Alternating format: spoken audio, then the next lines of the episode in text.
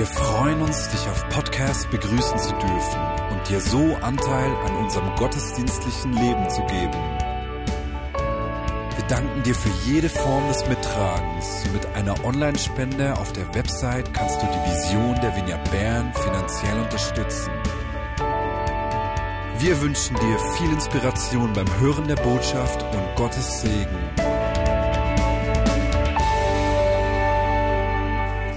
Ich begrüße auch alle Podcast-Hörer, die uns jetzt hier zuhören. Ihr seid Teil von uns. Schön, dass ihr da seid. Ja, wir befinden uns mitten in einer Predigtserie zum Thema Großzügigkeit. Letzte Woche hat mein Vater über Großzügigkeit auch gesprochen. Er hat drei Teile erwähnt, drei Aspekte der Großzügigkeit. Einerseits Vergebung, großzügig vergeben, andererseits Gastfreundschaft, gastfreundlich sein und teilen, teilen, großzügig sein mit Finanzen. Ich werde heute quasi das Feld von hinten aufrollen und wir beginnen mit Teilen, großzügig sein mit Finanzen. Ich möchte einen Gedanke vorneweg bringen, vorneweg schicken, der mir ganz wichtig ist für heute. Den hat mein Bruder Marius vor einiger Zeit in einer Predigt äh, gesprochen, gesagt. Das ist der Gedanke, dass Gott jede Eigenschaft seines Wesens durch uns, seinen Leib, sichtbar machen will. Jeder Aspekt seines Wesens will er durch uns sichtbar machen. Ist ja, wenn wir uns noch vergegenwärtigen, die letzten Sonntage Taufe, durch die Taufe werden wir Teil seines Leibes, des Ausdrucks seines Leibes. Er ist das Haupt, wir sind sein Leib. Mit anderen Worten, wir sind seine Hände, seine Füße. Und so will er durch uns alle Aspekte seines Wesens sichtbar machen. Diesen Gedanken nehmen wir heute mit. Ja, ich habe in meinem Leben schon ganz viele verschiedene Geschichten von Großzügigkeit und der Versorgung Gottes erlebt. Eine Geschichte, ich weiß noch, ich war vielleicht etwa sieben, acht Jahre und jetzt dürfen sich die Leute, die gerne eine Geschichte erzählen möchten, dürfen sich bereit machen. Zwei Leute, genau.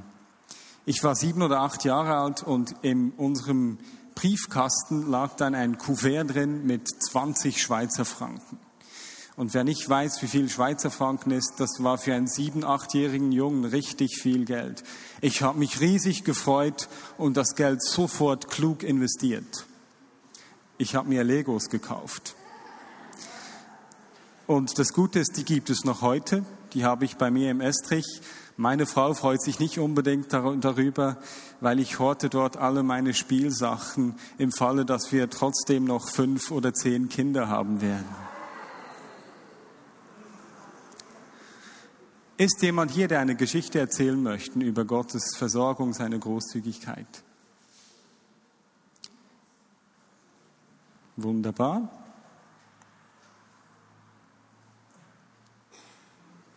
Perfekt. Komm nur gerade hierhin. Wie ist dein Name und wie hast du Gottes Großzügigkeit erlebt? Also mein Name ist Regi Huber und ich habe einen Secondhand-Boutique. Geht es auf Hochdeutsch? Ich bin Regi Huber und ich habe einen Secondhand-Boutique in Talgutzentrum in Ittigen. Und ähm, seit etwa zwei Jahren ist das Geschäft rückläufig, weil es die, die Läden gehen zu, sind schon fünf Läden, andere Läden zugegangen und so haben wir einfach zu wenig Laufkundschaft dort. Aber ich habe eine Verheißung von Gott. Er hat mir verheißen, dass dieser Laden rentiert, weil ich auch ähm, viel mit den Leuten über den Glauben spreche, ich und meine Mitarbeiterinnen. Wir beten auch mit den Leuten und so. Und ähm, dann habe ich mal an einem Morgen, als ich äh, walken gegangen bin, habe ich gesagt, Herr, das kann es doch nicht sein. Jetzt haben wir so einen schlechten Monat gehabt und du hast mir doch verheißen, dass das gut läuft. Was soll ich machen?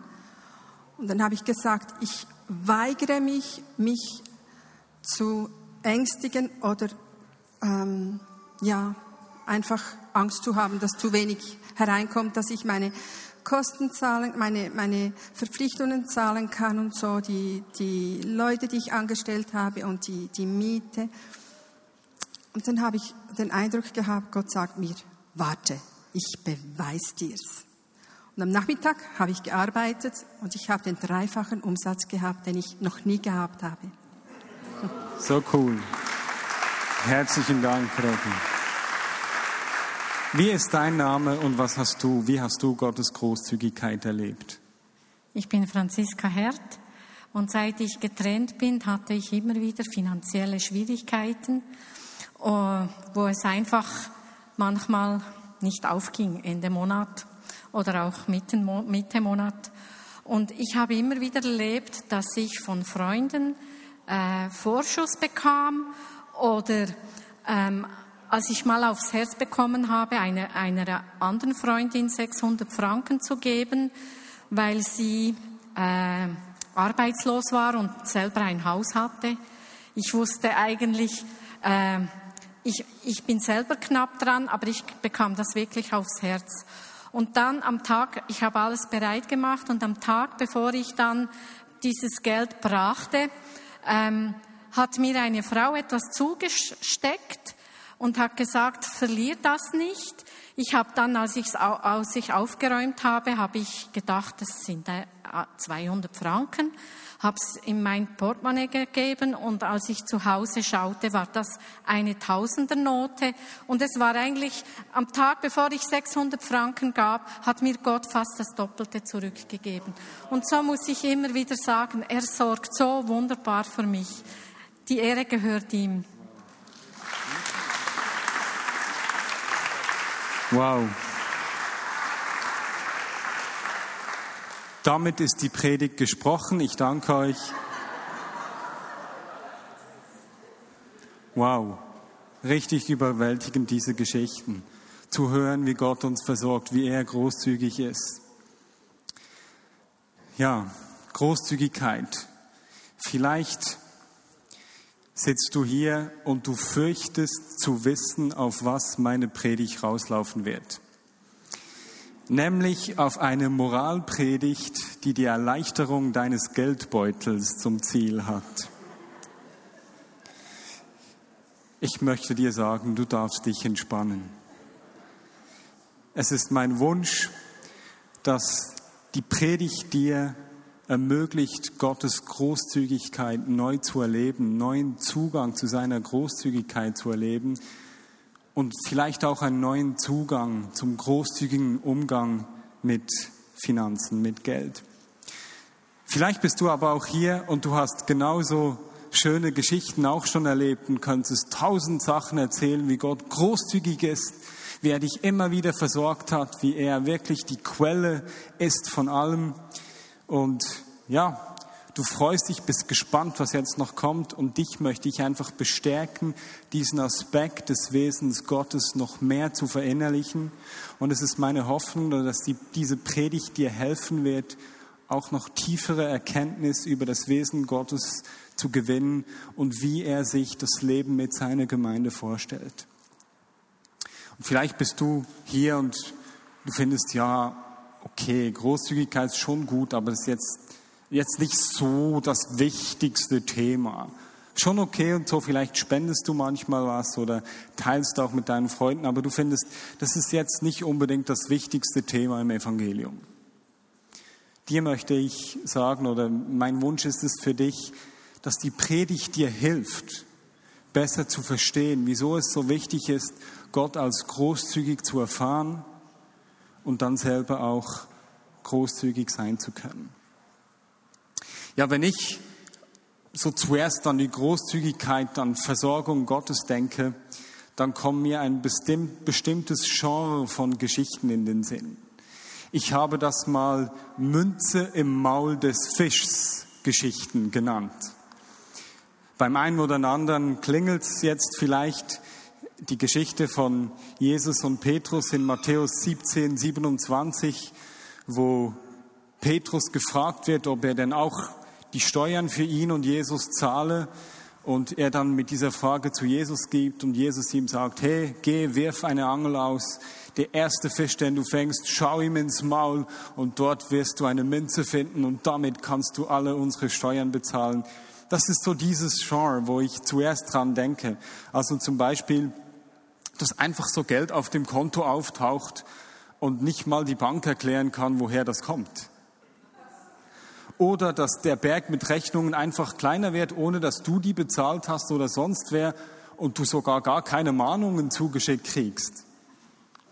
Oder zum Beispiel, dass du zum Geldautomat gehst und einfach mehr Geld kommt, als du abgehebt hast und du dann fragen gehst, was das Problem sei und die sagen, hm, keine Ahnung, behalten Sie es.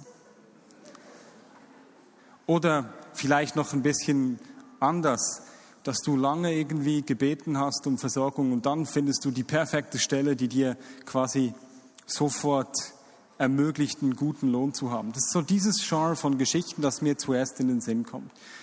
Alle diese Beispiele, die ich genannt habe, die beruhen auf wahren Gegebenheiten, entweder von mir oder von anderen. Und insofern, das sind richtig tolle Geschichten von Gottes Großzügigkeit. Jetzt ist es aber so, dass ich glaube, wenn ich das Neue Testament lese, dass Gott seine Großzügigkeit, diesen Aspekt seines Wesens primär auf eine ganz andere Weise zeigen möchte. Und nämlich, er möchte diesen Aspekt seines Wesens, seine Großzügigkeit durch uns, seinen Leib, seine Nachfolger, seine Gemeinde sichtbar machen. Hierzu möchte ich zusammen mit euch einige Texte anschauen im Neuen Testament. Wir lesen zum Beispiel in der Apostelgeschichte gibt es verschiedenste Geschichten. Zwei stechen einem sofort ins Auge von einer Beschreibung der ersten Gemeinde. Davon möchte ich mit euch einfach eine der beiden Stellen anschauen. Die Stelle befindet sich in Apostelgeschichte 4, 32 äh, bis 35 diese Stelle und die möchte ich jetzt mit euch kurz anschauen. Also Apostelgeschichte 4, 32 bis 35. Die ganze Schar derer, die an Jesus glaubten, hielt fest zusammen. Alle waren ein Herz und eine Seele. Nicht ein einziger betrachtete irgendetwas von dem, was ihm gehörte, als sein persönliches Eigentum.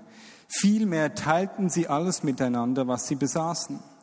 Vollmächtig und kraftvoll bezeugten die Apostel, dass Jesus der auferstandene Herr ist, und die ganze Gemeinde erlebte Gottes Gnade in reichem Maß. Es gab unter ihnen auch niemand, der Not leiden musste. Denn wenn die Bedürfnisse es erforderten, verkauften diejenigen, die ein Grundstück oder ein Haus besaßen, ihren Besitz und stellten den Erlös der Gemeinde zur Verfügung, indem sie das Geld vor den Aposteln niederlegten. Davon wurde dann jedem das zugeteilt, was er nötig hatte. Lass mich fragen, wie zeigte Gott in dieser Stelle seine Großzügigkeit?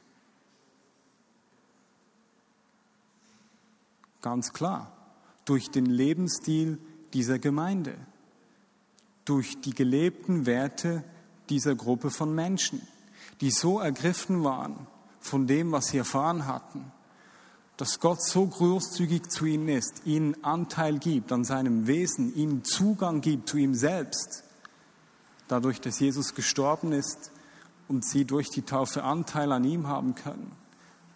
Die waren so berührt von der Großzügigkeit Gottes, dass das nicht einfach nur eine Glaubensaussage war. Ja, wir glauben, dass Gott großzügig ist, dass er uns versorgt, sondern das wurde bei ihnen zur Kultur. Die haben so gelebt. Und jetzt die ganze Frage, stimmt diese Beschreibung genau oder nicht? Äh, nur etwas, was da ist, kann übertrieben werden. So viel möchte ich zu dieser Frage sagen. Und stellt euch jetzt mal vor, wie es für jemanden gewesen sein muss, der dorthin gekommen ist. Jemand Außenstehendes, der von dieser Gemeinschaft gehört hat, der dazu gestoßen ist. Was geht ihm dem vor? Wenn er erlebt, diese Großzügigkeit, diese Bereitschaft zu teilen, nichts als sein eigen anzuschauen, sondern zu wissen, dass alles, was wir haben, was sie hatten, von Gott gekommen ist. Stellt euch vor, was das in einem Menschen auslöst. Das ist unbedingt und absolut ansteckend, ein Lebensstil einer solchen Gruppe. Wir hören aber nicht nur von dieser ersten Gemeinde davon, dass sie diesen Aspekt Gottes Wesens in die Kultur übersetzt haben, sondern äh, wir hören auch von einer Gemeinde in Antiochia, die sehr ähnlich äh, reagiert hat. Und zwar lesen wir diese Geschichte in Apostelgeschichte 11, 27 bis 30. Auch dort wollen wir einen Blick in den Text werfen. Während dieser Zeit kamen einige Propheten aus Jerusalem nach Antiochia. Einer von ihnen, ein Mann namens Agapus, wurde vom Geist Gottes dazu gedrängt, vor die Gemeinde zu treten und anzukündigen, dass eine schwere Hungersnot über die ganze Welt hereinbrechen werde, was während der Regierungszeit von Kaiser Claudius dann auch tatsächlich geschah. Da beschlossen die Jünger der Geschwister, da beschlossen die Jünger, den Geschwistern in Judäa eine Geldspende zukommen zu lassen. Jeder sollte entsprechend seinen Möglichkeiten zu ihrer Unterstützung beitragen. Die, das taten sie dann auch und sie schickten das Geld an die Ältesten der Gemeinde von Jerusalem und Barnabas und Saulus waren die Überbringer. Wahnsinn, oder? Die Gemeinde erhält einen prophetischen Impuls und was ist ihre Reaktion? Sie machen sofort eine Sammlung. Ich meine, man hätte ja auch anders reagieren können. Also wenn man jetzt von so einer Hungersnot hört, meine erste Reaktion wäre wahrscheinlich, okay, egal wie viel wir zusammenlegen, das wird eh nicht reichen, lasst uns beten oder so. Herr, hilf doch, dass diese Hungersnot nicht eintrifft. Lass es regnen, damit die Saat aufgeht. Aber Gott zeigt seine Großzügigkeit durch seine Gemeinde. Und hier sehen wir ein weiteres Beispiel in der frühen Geschichte des Christentums, wie eine Gemeinschaft von Menschen diesen Aspekt des Wesens Gottes sofort nach einem kurzen Impuls weitergegeben hat. Und ich finde das ja wirklich interessant. Gott hätte ja echt, ich meine, er hätte die, die Hungersnot verhindern können. Hätte er können. Wir haben gelesen, dass sie auch tatsächlich stattfand. Er hätte die verhindern können. Oder zum Beispiel, er hätte es auch Manna regnen lassen können. Hat er auch schon gemacht. Wäre nichts Neues. Aber er entscheidet sich, beziehungsweise die Gemeinde entscheidet sich, diesen Aspekt seines Wesens, die Großzügigkeit und Versorgung, zu zeigen und den Bedürftigen in Jerusalem eine Spende zukommen zu lassen. Das ist auch das Stichwort für, die, für, für den nächsten Text. Ich weiß, wir rennen da so ein bisschen durch einige Texte hindurch, aber die sind einfach so schön. Die sind einfach so ermutigend. Und zwar ist das eine der beeindruckendsten Geschichten, finde ich. Und wenn man sich bedenkt, was das bedeutet hat zu der Zeit, ist es echt, ist es echt was Schönes. Und zwar äh, ist es die Kollekte, die Paulus in seinen Gemeinden gesammelt hat für die Armen, für die Bedürftigen in Jerusalem. Jetzt dafür müssten wir ein bisschen verstehen, um was es geht. Darum ein paar Erklärungen. Also im frühen Christentum gab es ganz grob gesagt zwei Gruppen. Das war eine Gruppe von Judenchristen. Das waren die, die von den Leuten, die selber noch nicht jüdisch waren vorher, verlangten, dass sie alle jüdischen Sitten und Bräuche übernehmen müssten, damit sie auch Jesus Nachfolger werden können. Also Beschneidung für die Männer und so, ist nicht unbedingt so das, was ich mir wünschen würde, etc. Und dann gab es die zweite Gruppe, das waren die sogenannten Heidenchristen. Dort war Paulus eigentlich einer der Führer. Und für sie war klar, nein, wir müssen nicht die jüdischen Bräuche übernehmen, um diesem Jesus äh, folgen zu können. Der, der Vorhang ist gerissen, aber das war eine theologische, sehr problematische Situation. Da waren zwei Gruppen, die ganz unterschiedlich eingestellt waren und es stand dort die Einheit des Christentums auf dem Spiel. Und gerade deshalb äh, hat, kam es zum sogenannten Apostelkonvent. Wir lesen aus der Sicht von von Paulus lesen wir dort im zweiten Galaterbrief, dass sie zusammengekommen sind. Ich stelle mir da dass diese Männer, die wichtigen Männer, die Säule der Gemeinde zusammenkamen, lange diskutierten, Und Paulus schreibt dann im zweiten, äh, im zweiten, im Galater 2, schreibt er davon, dass nichts ihnen aufertragen wurde und dass sie die Armen in Jeru nur, dass sie die Armen in Jerusalem nicht vergessen sollten. Also mit anderen Worten, diese große Frage zwischen Heiden und Judenchristen, die wurde gelöst dadurch, dass den Heidenchristen nichts auferlegt wurde, nur sollen sie die Armen in Jerusalem nicht vergessen. Das ist so ein Nebensatz. Jetzt, was macht Paulus mit diesem Nebensatz? Nur dieser Nebensatz. Dieser Nebensatz steht am Anfang der wohl beeindruckendsten Transaktion von Gütern, von Privaten in der ganzen Antike, beziehungsweise von dem wir wissen.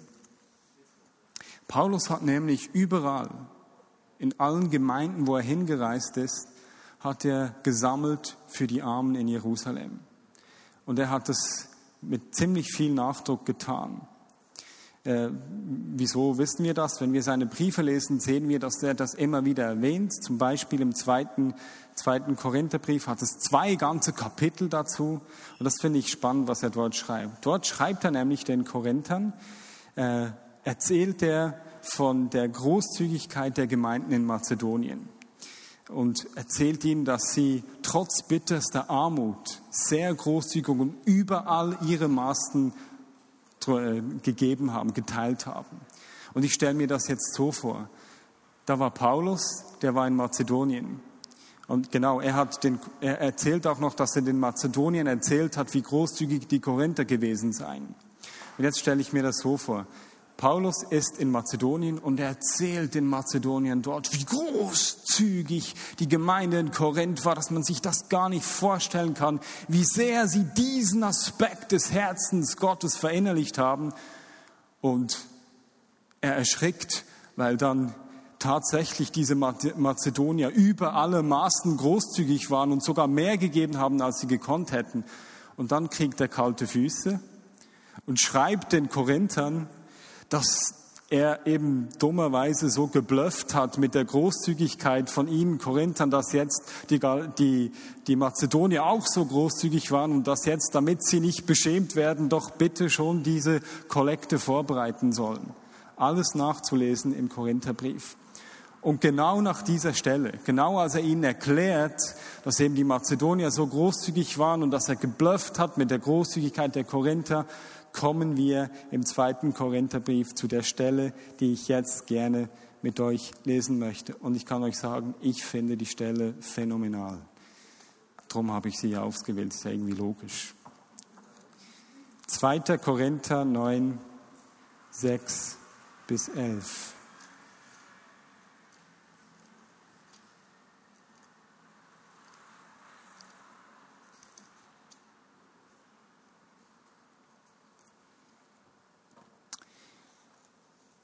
2. Korinther 9, 6 bis 11. Denkt daran, wer wenig sät, wird auch wenig ernten. Und wer reichlich sät, wird reichlich ernten. Jeder soll für sich selber entscheiden, wie viel er geben möchte und soll den Betrag dann ohne Bedauern oder Widerstreben spenden. Gott liebt den, der, mit, der fröhlich gibt. Er hat die Macht, euch mit all seiner Gnade zu, zu überschütten, damit ihr in jeder Hinsicht und zu jeder Zeit alles habt, was ihr zu leben braucht und damit ihr sogar noch auf die verschiedenste Weise Gott Gutes tun könnt. In der Schrift heißt es ja von dem, der in Ehrfurcht vor Gott lebt. Er teilt mit vollen Händen aus und beschenkt die Bedürftigen. Das Gute, das er tut, hat für immer Bestand. Derselbe Gott, der dafür sorgt, dass es Bauern nicht an Saat zum Aussehen fehlt und dass es Brot zu essen gibt, der wird auch euch mit Samen für die Aussaat versehen und dafür sorgen, dass sich die ausgestreute Saat vermehrt und dass das Gute, das ihr tut, Früchte trägt. Er wird euch in jeder Hinsicht so reich beschenken, dass ihr jederzeit großzügig und uneigennützig geben könnt. Und wenn wir, und wenn wir dann eure Spende überbringen, werden die, die sie empfangen, Gott danken. Wow. Was für ein toller Text.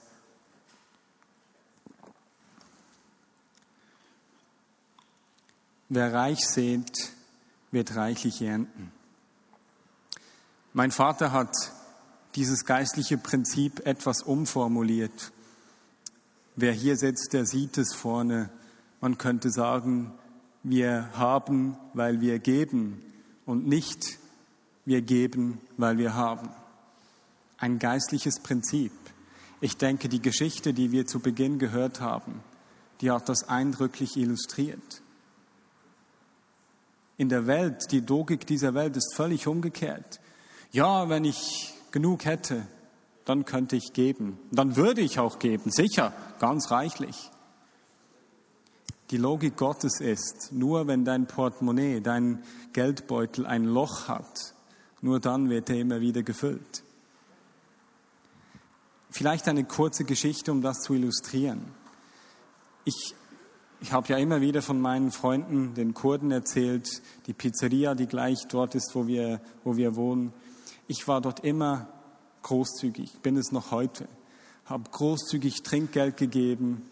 Es sind auch gute Pizzas, Dal Capo, falls ihr jemals eine Pizza bestellt, Pizza Dal Capo, reichlich Trinkgeld geben. Auf jeden Fall, ich habe immer wieder gesät mit Zeit, mit Geld. Heute ist es so, wenn ich dort eine Pizza esse, ich darf nicht mal auf den Gedanken kommen, Geld in die Hand zu nehmen, weil ich bin ihr Gast. Und was einem geschenkt wird, das muss man annehmen können. Und so werde ich überall, weil ich großzügig war, werde ich dort immer wieder beschenkt. Ich habe immer genug Pizzas, zum Glück gehe ich nicht so oft dort essen. Aber das ist ein Prinzip. Ich habe, weil ich gebe. Ein weiterer schöner Aspekt dieses Textes. Gott ist die Quelle. Er gibt uns alles, was wir brauchen und noch darüber hinaus, und das könnte man anders formulieren. Er gibt uns alles im Überfluss, damit wir ihn in der Welt zeigen können, damit wir den, den Aspekt seines Wesens, das Großzügigkeit ist, für die Menschen leben können, das zugänglich machen können. Eine wahnsinnige Verheißung, die Paulus hier ausspricht. Im 1 Uhr Gottesdienst haben wir es so gemacht, dass die Leute auch Fragen stellen konnten. Und, und da hat mich jemand herausgefordert und gesagt, ja, aber das ist schon, also wie ist es dann genau? Kriege ich dann einfach immer mehr? Jetzt der Punkt ist bei Gottes Versorgung, bei seiner Großzügigkeit, die misst sich nicht mit Zahlen auf dem Bankkonto, wie wir uns das manchmal vorstellen. Aber was verheißen ist, ist nicht, dass wir reich werden für uns selbst. Was verheißen ist, ist, dass wir immer genug haben werden und sogar immer teilen können. Das ist uns verheißen. Dass wir uns nie ängstigen müssen über unsere Zukunft, dass wir uns nie fürchten müssen. Uns ist nicht verheißen, dass wir die Sicherheit haben im, im, im Sinne von vielen gefüllten A6-Konten. A3, 3a, 3a. Ich habe keins. Noch nicht. Altersvorsorge für die deutschsprachigen Zuhörer via Podcast. Das ist uns verheißen. Wir müssen uns nicht sorgen.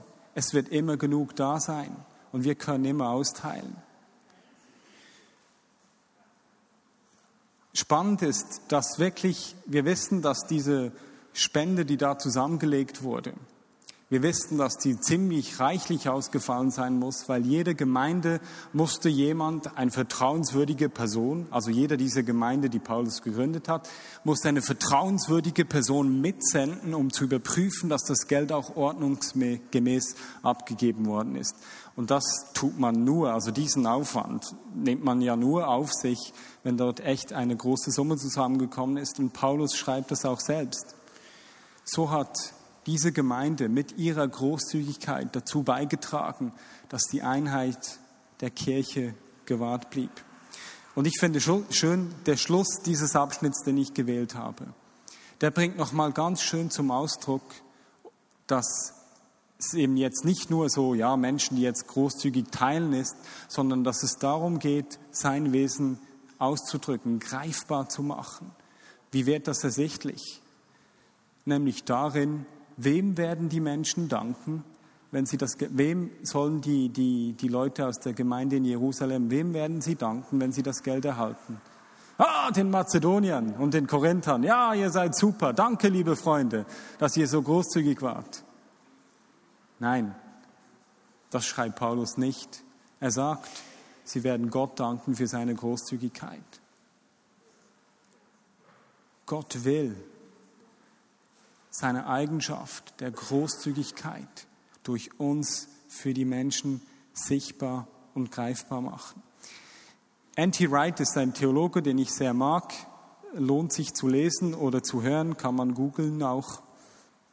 Er hat einen Satz gesagt, den ich richtig toll fand. Der ist Englisch, ich übersetze ihn gleich.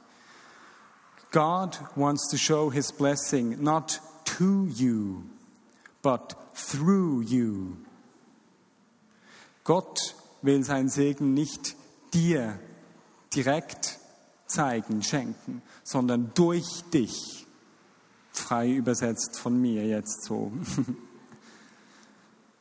Das ist das Prinzip. Wir haben, weil wir geben.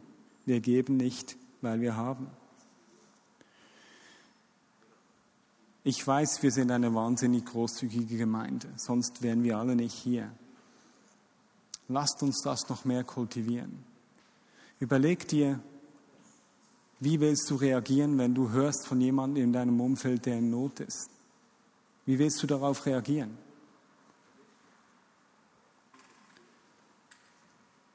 Oder vielleicht eine ein bisschen herausfordernde Sache.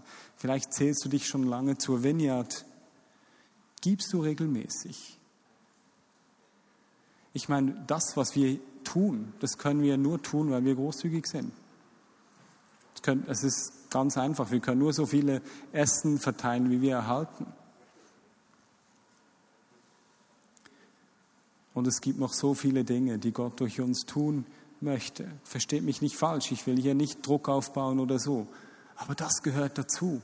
Zusammen sein Wesen, Großzügigkeit sichtbar machen und schauen, was er daraus tun will.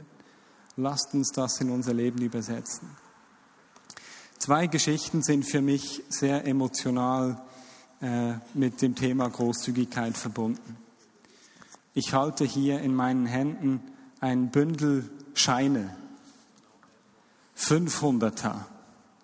500 Franc, Franken, leider nicht Schweizer Franken, nein, nicht leider, es sind kongolesische Franc. Und das ist mein größter Schatz. Wie komme ich dazu? Ich war immer wieder mal in, im Kongo, in Kinshasa war ich sehr oft.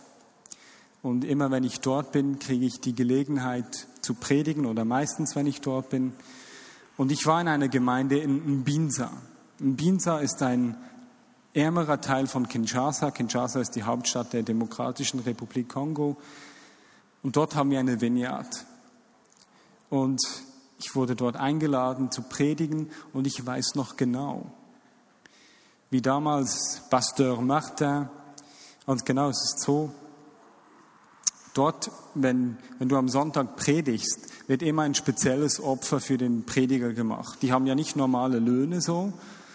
Quasi die Bezahlung des Redners läuft wie eine spezielle Kollekte. Und ich weiß noch genau, wie Pastor Martin nach meiner Predigt, ich habe maßlos überzogen. Ich weiß noch, ich dachte, hier bist du nicht so oft, da musst du alles erzählen, was du kannst. Und habe sicher über eine Stunde gepredigt, viel zu lange. Vielleicht haben Sie mir deswegen so viel gegeben, dass ich nicht so schnell wiederkomme. Nein. Und Pastor Martin hat gesagt, wisst ihr, die Hautfarbe des Referenten und was sie über seine wirtschaftliche Situation denkt, soll nicht darüber bestimmen, wie viel ihr ihm gebt oder nicht gebt, sondern gebt das, was ihr auf dem Herzen habt, entsprechend dem, wie ihr berührt seid. Und diese Gemeinde hat all diese Noten hier zusammengelegt, im Ganzen umgerechnet vielleicht 13 US-Dollar. Ich weiß, dass sie normalerweise ungefähr 10 Dollar zusammenlegen für den Redner. Das heißt, sie haben für mich fast ein Drittel mehr zusammengelegt. Das ist mein größter Schatz. Wir haben, weil wir geben, wir geben nicht, weil wir haben. Diese Gemeinde hat Großzügigkeit im Übermaß mir gegenüber gelebt. Und ich hüte dieses, dieses Geld wie mein größter Schatz. Ich habe es so gut versteckt, dass ich es fast nicht mehr gefunden habe, als ich es für die Predigt nach vorne nehmen wollte. Jemand hat mir auch schon ein Kompliment gemacht für mein schönes Hemd. Schön, gell? Das habe ich, ich habe nicht alles Geld, das ich jeweils gekriegt habe in Afrika, so aufbewahrt. Andere Dinge habe ich quasi in Sachen investiert, die mich immer wieder daran erinnern, dass er großzügig ist und dass es nicht von meinen Möglichkeiten abhängt, großzügig zu sein. So ist dieses Hemd ein Ausdruck davon. Ich habe auch noch den Kittel, aber die Temperaturen erlauben es mir heute leider nicht, den auch zu tragen. Aber ich habe ihn mitgenommen. Wer viel sät, wird viel ernten. Wir haben, weil wir, wir haben, weil wir geben, wir geben nicht, weil wir haben. Er gibt uns im Überfluss, damit wir immer austeilen können. Das heißt nicht, dass wir steinreich werden, aber es heißt, dass wir immer genug haben werden. Und er will durch uns sein Wesen sichtbar machen. Ich möchte jetzt kurz Zeit nehmen, dass du einfach für dich überlegst, wie möchte ich und wem gegenüber möchte ich in dieser Woche seine Großzügigkeit ausdrücken. Wir nehmen uns kurz dafür Zeit. Überleg dir, wem gegenüber und in welcher Form möchte ich diese Woche die Großzügigkeit Gottes, diese wunderschöne Charaktereigenschaft Gottes, wem gegenüber möchte ich das zeigen? Und an dieser Stelle möchte ich jetzt diese Gewohnheit aus Afrika auch hier einführen. Wir werden jetzt eine Kollekte für mich machen. Nein, nein.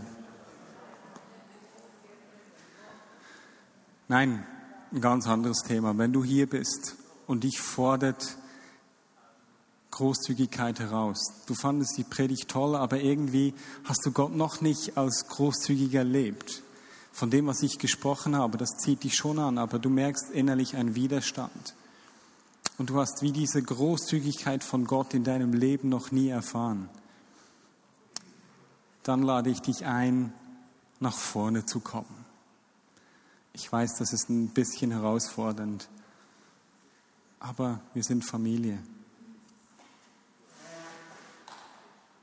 Lasst uns doch alle aufstehen, das macht es ein bisschen leichter für die, wenn du hier bist. Und es fordert dich heraus, großzügig zu sein, weil du ihn noch nie, diese großzügige Zuwendung von Gott noch nie erlebt hast. Dann ist deine Gelegenheit, nach vorne zu kommen. Dass jetzt niemand nach vorne kommt, nehme ich als Zeichen für unsere Großzügigkeit als Gemeinde.